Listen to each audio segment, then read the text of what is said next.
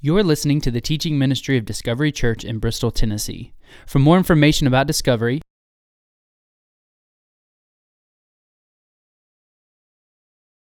we are almost there, people. This is second to last Sunday of the Book of Acts. So we have been trucking through the book, all the way back, like at Easter, we were talking about the Book of Acts. I don't even remember when we started this series. I should have looked it up. But we have been going through the Book of Acts for quite a long time, and the end is in sight. We are at our second to last Sunday. Next Sunday, don't miss it. We're going to wrap up the entire Book of Acts. But this morning, as we get into the end of this story of the Book of Acts, the story of the early followers of Jesus, who took this story about a man who went from death to life and started spreading the story all over the known world. As we've been following that story, we got to a guy named Paul, who at one point was opposing the people who worship Jesus, who was trying to kill the people who worship Jesus. He experiences a massive and dramatic conversion, and then he starts telling people about Jesus. And so for the kind of last half of Acts, we've been following the story of Paul and the journey he's been on, the odyssey that was his life. And it's reminded me of another story that I know that some of you probably know. You may not realize how well you know this story, but it's of a Native American that lived in the 1600s in the Cape Cod area. His name was Tisquantum. And Tisquantum was a Native American who lived in this area, and he was kind of, when he was a teenager or maybe in his 20s, a European fur trader came over to the shore of where his family lived, where his tribe was, and began abducting people from his tribe and taking them onto his ship and then selling them into slavery. And Tisquantum was one of these people that ended up on this ship and was taken over to Spain, where he was put on the market to be sold as a slave.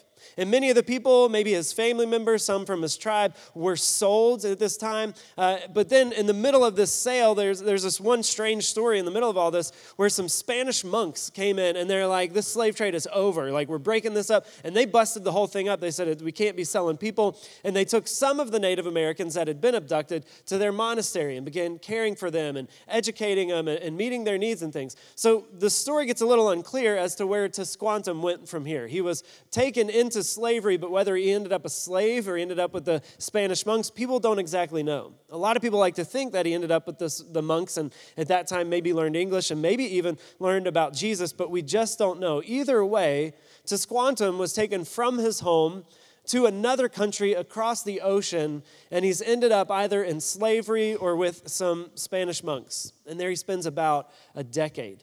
His life has been torn apart. His life has been just kind of a crazy mess, probably not the way he planned it, probably not what his family imagined for him. But as time goes by, he somehow gains his freedom back, whether it was again through the Spanish monks or whether it was just he got his freedom back, he's able to escape. We don't know. But he finds his way back onto a trading vessel, going back to what then was called the New World, but for him was his old home. And so finally he gets on this boat as a free man, and he's riding across the ocean, and he lands back where his tribe had lived, only to find out that in the decade that he was gone, a terrible plague had swept up and down the coast and killed most of his tribe and wiped out all of his family. And so here is this man that was ripped from his home, sold as a slave, and then comes back years later and finds that everything that he knew, everyone that he knew, was gone. And he is alone, and he's isolated, and his life is in shambles. Now, I think if we put ourselves in his shoes or his moccasins, we probably would be asking the question, what is going on? And if you believed in God at this point, you'd probably be asking the question, God, where are you in all of this? Have you given up on me, God? God, have you made a mistake? Because this guy was on a journey. This guy was going through an odyssey. But his story doesn't end there, because not long after Tisquantum ended up back on the shores, another boat came to this area, the Cape Cod area. That boat was called the Mayflower. And on the Mayflower was a group of people fleeing from religious persecution, and they'd come over to what they called the New World, and there they are fighting to survive as this early group of pilgrims begins trying to establish life in a world that was foreign to them, tries to begin harvesting crops in a land that was foreign to them, that was different from land that they had farmed before. And there's Native Americans around them, different tribes that maybe are hostile to them, they just don't know. When one day, imagine their astonishment, when out of the woods walks a Native American who is fluent in English. and whose family used to live on the land that they lived in.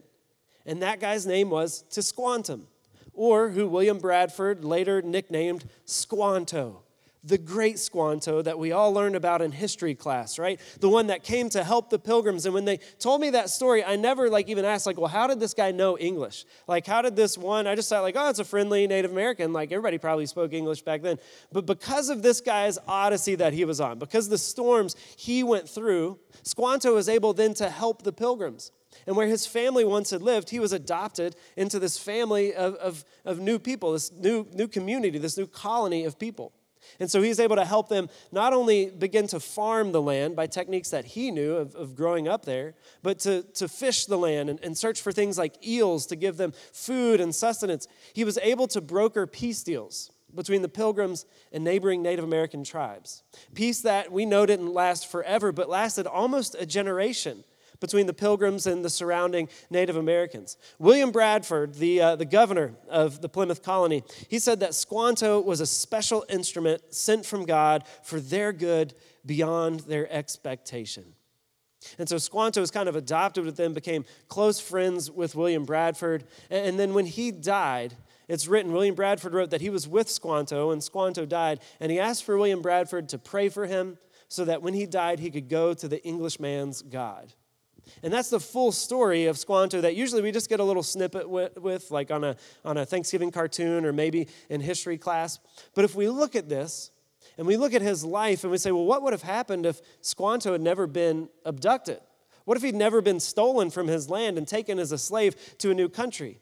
Well, probably he would have been wiped out with the rest of his family when that plague came. And probably he wouldn't have learned English. And so there would have been no one to help the Plymouth Colony that first year, and so they maybe wouldn't have survived.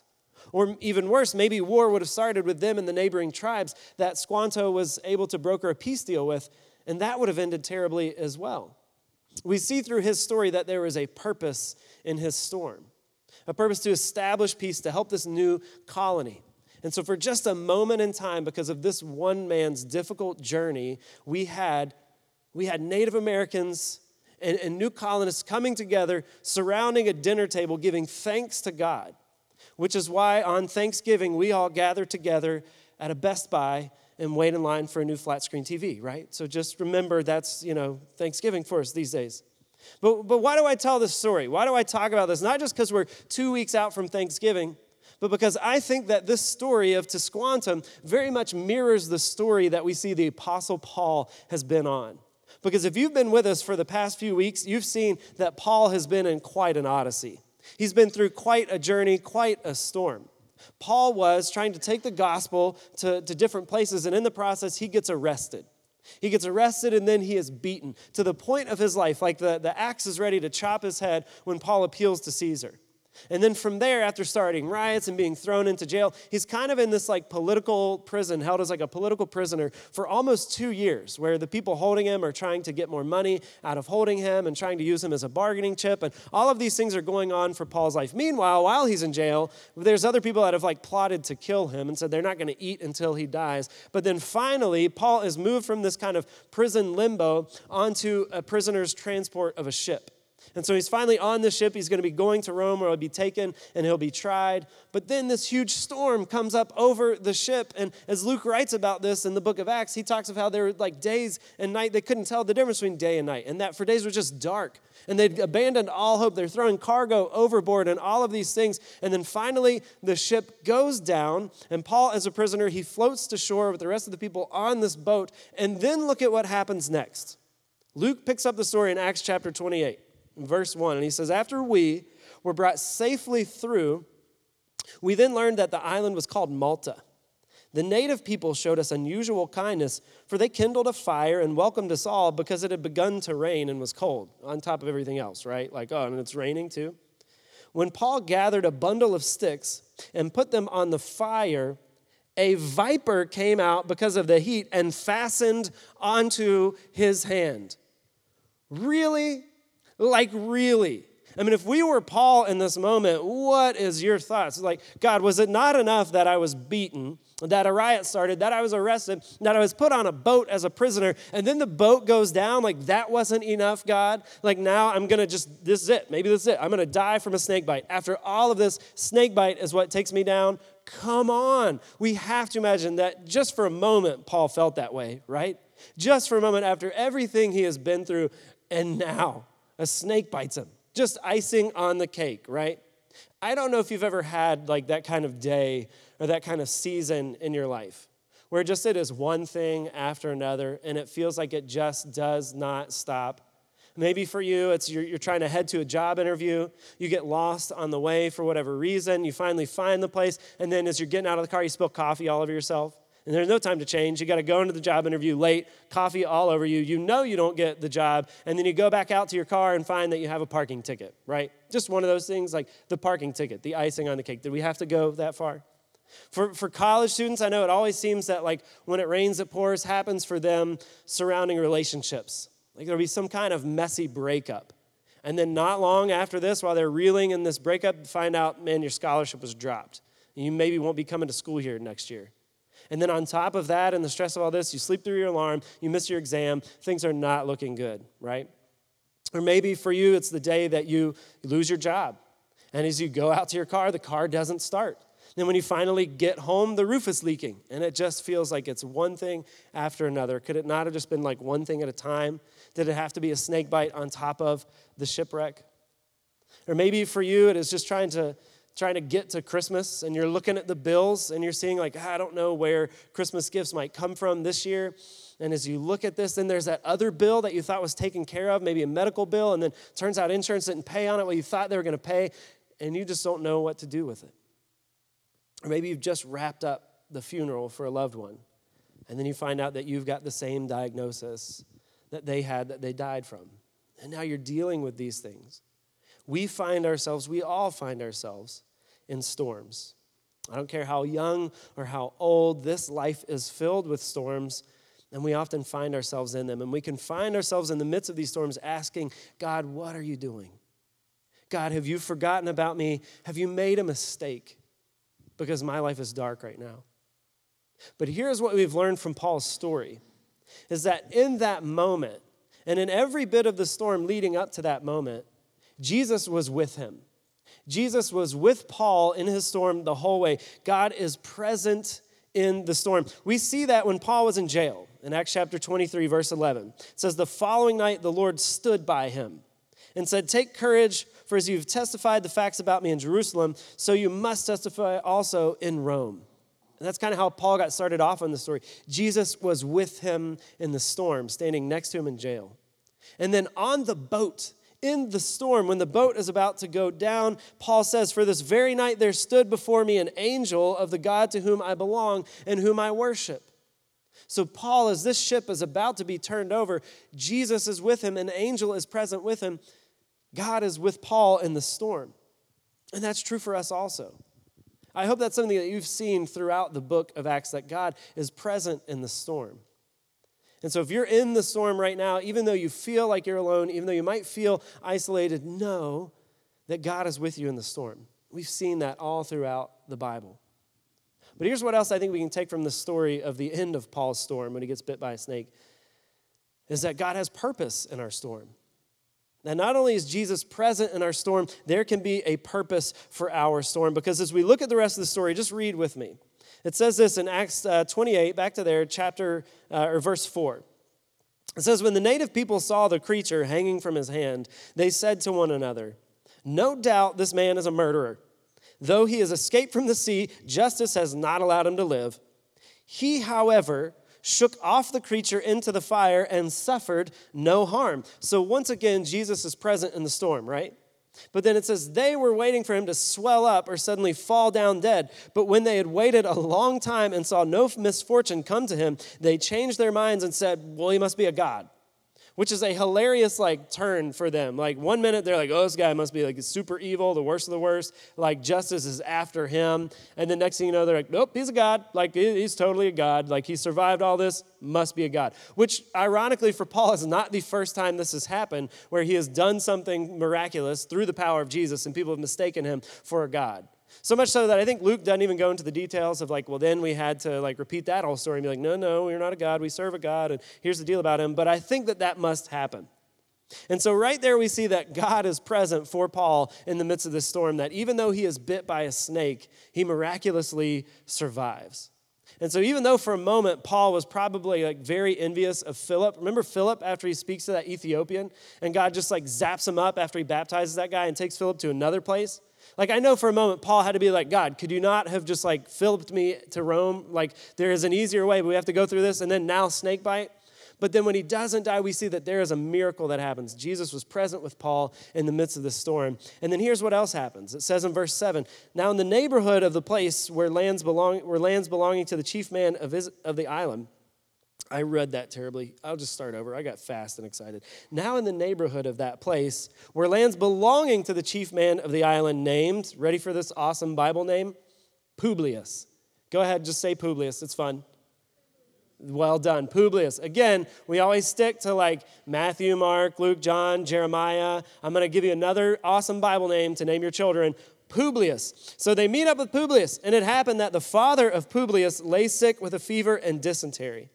And Paul visited him and prayed, and putting his hands on him, healed him. And when this had taken place, the rest of the people on the island who had diseases also came and were cured. They also honored us greatly, and when we were about to set sail, they put on board whatever we needed. And so here's this little island of Malta that Paul never planned on going to, but through his storm, through his odyssey, God takes Paul to Malta. And while he is on Malta, we see more storms happening, but we see that Jesus is with him, and then there's a purpose in it. Because it captures the attention of this guy named Publius, who's got a sick father-in-law. And so Paul's able to heal this father-in-law. And then more people hear about this healing. And more people are able to have their lives changed by being healed by the power of Jesus Christ. We don't get all the details, but I can only imagine that they're asking questions when Paul says, be healed in the name of Jesus Christ. And like, who is this man? And now the word of God has come to the small island of Malta. God had a purpose in Paul's storm. And so we can look at stories like this, and I hope it can be encouraging to you, but I also know that when you're in the middle of a storm, it's easy to look at this and say, yeah, but my storm is different. My storm, you don't know what's going on in my life. These are the things that I've had, and I don't see the miracles that Paul is seeing. My storm is different. I still believe that there can be a purpose in your storm. And the Bible tells us this. At minimum, the Bible tells us that at least... our storms, our trials make us stronger, that they bring us perseverance. Here's what James says about that in James chapter 1, verses 2 through 4. He says, count it all joy, my brothers, when you meet trials of various kinds. Now, the trials James is writing about, the people he is writing to, what they were going through was their lives were on the line for their belief in Jesus. Their family was being taken from their houses and thrown in jail. Some of them were being murdered for their faith in Christ. Those are the trials. That's the storm that James is talking about. And he says, consider it joy when you face them.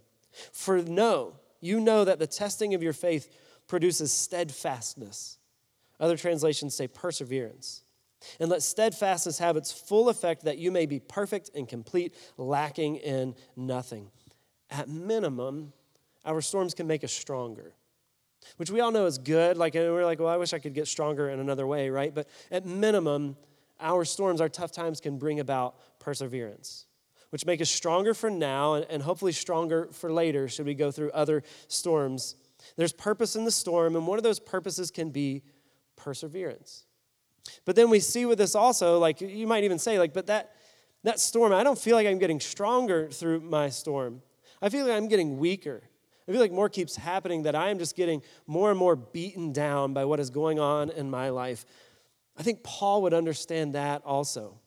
If we go to 1 Corinthians or 2 Corinthians, where Paul is writing again to a church, he begins talking about his journey, about his odyssey, his storm. And here's what he says, 11:24, he says, 5 times I received at the hands of the Jews the 40 lashes less one, which is like one of those weird math problems, right? 3 times I was beaten with rods. Once I was stoned.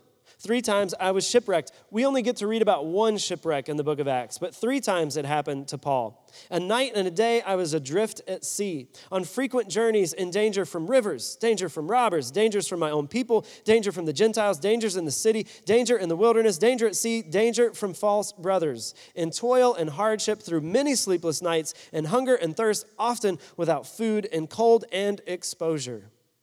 And apart from other things, there is the daily pressure on me of my anxiety for all of the churches. Who is weak, and I am not weak? Who is made to fall, and I am not indignant? Paul is saying, you feel weak? Man, I have felt weak. Let me go through the list of the things that have made me feel broken down, that have made me feel weak. But that's not where Paul leaves it.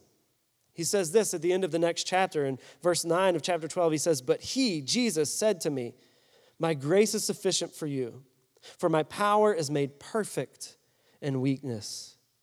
Therefore, I will boast all the more gladly of my weakness, so that the power of Christ may rest upon me. For the sake of Christ, then, I am content with weakness, insults, hardships, persecution, calamities. For when I am weak, then I am strong. Our storms may make us feel weak, but God has a purpose for our storms. And that purpose might just be giving us his strength. And then through that, letting other people see the strength of Christ in our lives and in our storms. And so here's what happens in Paul. When he is weak, when he is bit by a snake, miracle. And so not only is Paul made stronger, we just read about it through his whole process, but now Jesus is proclaimed. And I think the same can be true of us when we feel weak and yet we are able to say, man, I am strong. Everything in life is against me, it feels right now, but God is with me. I am to the point where I have nothing to lean on, nothing to rely on but Jesus. And when we talk about that and people see us going through those storms, through the power of Christ, know that Jesus is proclaimed in your weakness. That Jesus is seen in your journey, that no matter how hard it got in your life, when you stayed with Jesus, that speaks loudly. And so today, that's the truth that I hope we can gather from this weird story of Paul getting bit by a snake, is that one, God is present in our storms, but also there's a purpose for our storms. And that purpose may just be to help us develop perseverance. That purpose may be the proclamation of the power of Jesus Christ in our lives. And that's what we see happen on the island of Malta. So here's a question I have for you this morning, because I know many of us have brought in storms with us this morning. Many of us might be in the midst of a journey right now. It might feel like you are on a ship and that ship is going down. Several people after first service came and talked to me and shared a little bit about the journeys, the stories that they are on. I know that many of us are in the midst of dark times. And so here's what I ask of you is, how are you going to handle that storm? If you find yourself in a storm right now, how are you going to handle it? Are you going to ask questions like, God, where are you? God, have you given up on me? Are you going to seek out the perseverance, the power of Christ? Or are you going to begin seeking out something else from the world to try and ease the pain? As things get hard, are you going to slip back into old habits? Maybe go back to the bottle more than you should. Maybe find the arms of someone you shouldn't be in to find comfort, to ease the pain. What I've found is just that makes things worse. That is not going to help your journey. That's not going to get any lighter. That's going to make things darker. When we go to the world for help in our storm, there's no real help there. It just complicates our whole journey. But if we can go to Christ, who is there, who we know is there, we're going to find strength. And we're going to find perseverance, and we're going to find his power. So how are you handling your storm? Know that Jesus is in it, but it is only from Jesus where you will find strength in that storm. Here's where I've felt that played out in my own life. Here's where I've learned that Jesus is present in the storm, that perseverance and purpose can come out of a storm. Is when I was in college, in 2004, June of 2004, I had a cousin who was very close to me who we lost. And when I say cousin, to some people, cousin means one thing. Like to some, it's another thing. The West Virginia cousin, where I grew up, like tends to be a little bit of a stronger idea. Some of you, I think Southerners will get that of like, oh, it's my cousin. Like it's more than cousin, right?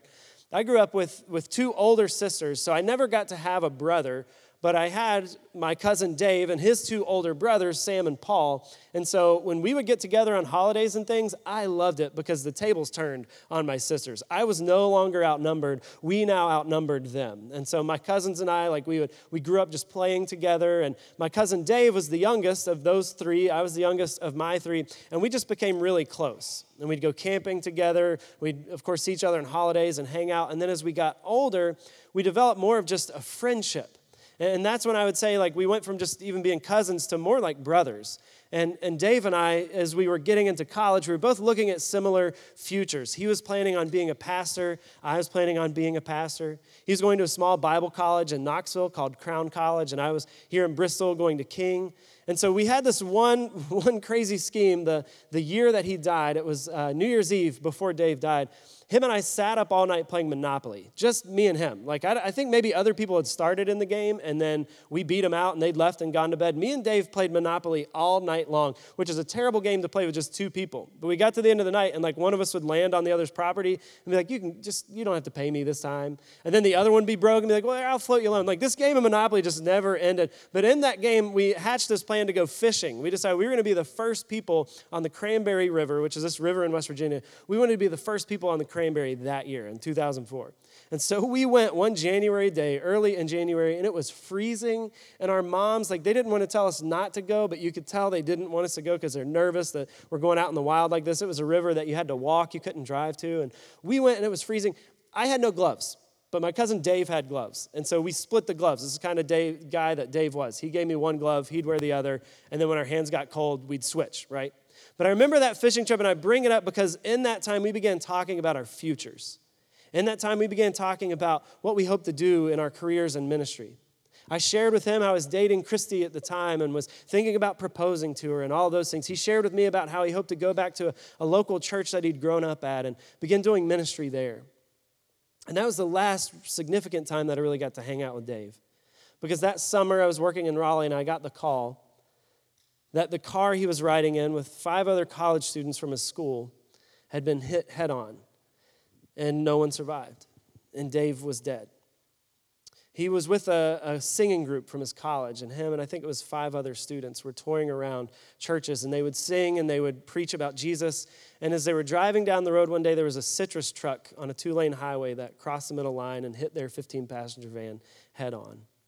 The autopsy showed that their lungs had no smoke damage, that they didn't even have the moment to breathe another breath, that they died on impact, which was comforting to us. But everything else was just destroyed.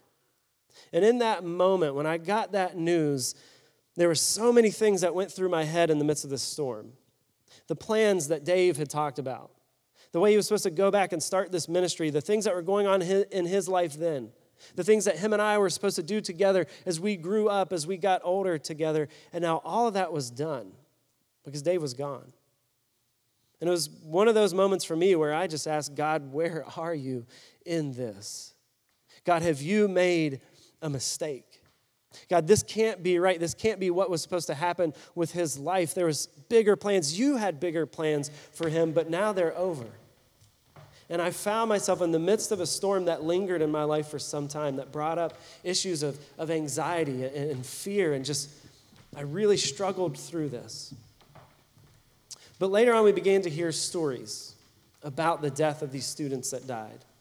And one of them was this, that at the site of the wreckage, there was a fireman on the scene, and as he was going through the wreckage and they're trying to clean things up, almost everything was burned and charred and gone.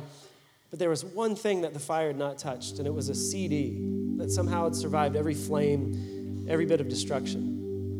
And the name of the CD was God Makes No Mistakes. And that night, that fireman went home and he told the story to his son. And his teenage son, hearing that story about my cousin's death, gave his life to Christ. And I know that my cousin would have said that is worth it. I know that Dave Childers would have said his life, his death was worth it to know that one person came to Christ from his storm, from his story. And for my family and I, that was great comfort. And we began hearing not just that story, but several others coming out of that accident of how Jesus was not only present in that storm, but had a purpose for that storm. And that many, many people came to Christ because of the death of my cousin. So that's how I have experienced this, that God is present in our storms. And even when we can't see it, God has a purpose for our storms. It might just be to make you stronger. I know from that story, I'm much stronger than I would have been having not gone through that grief, having not learned the things I learned through that process.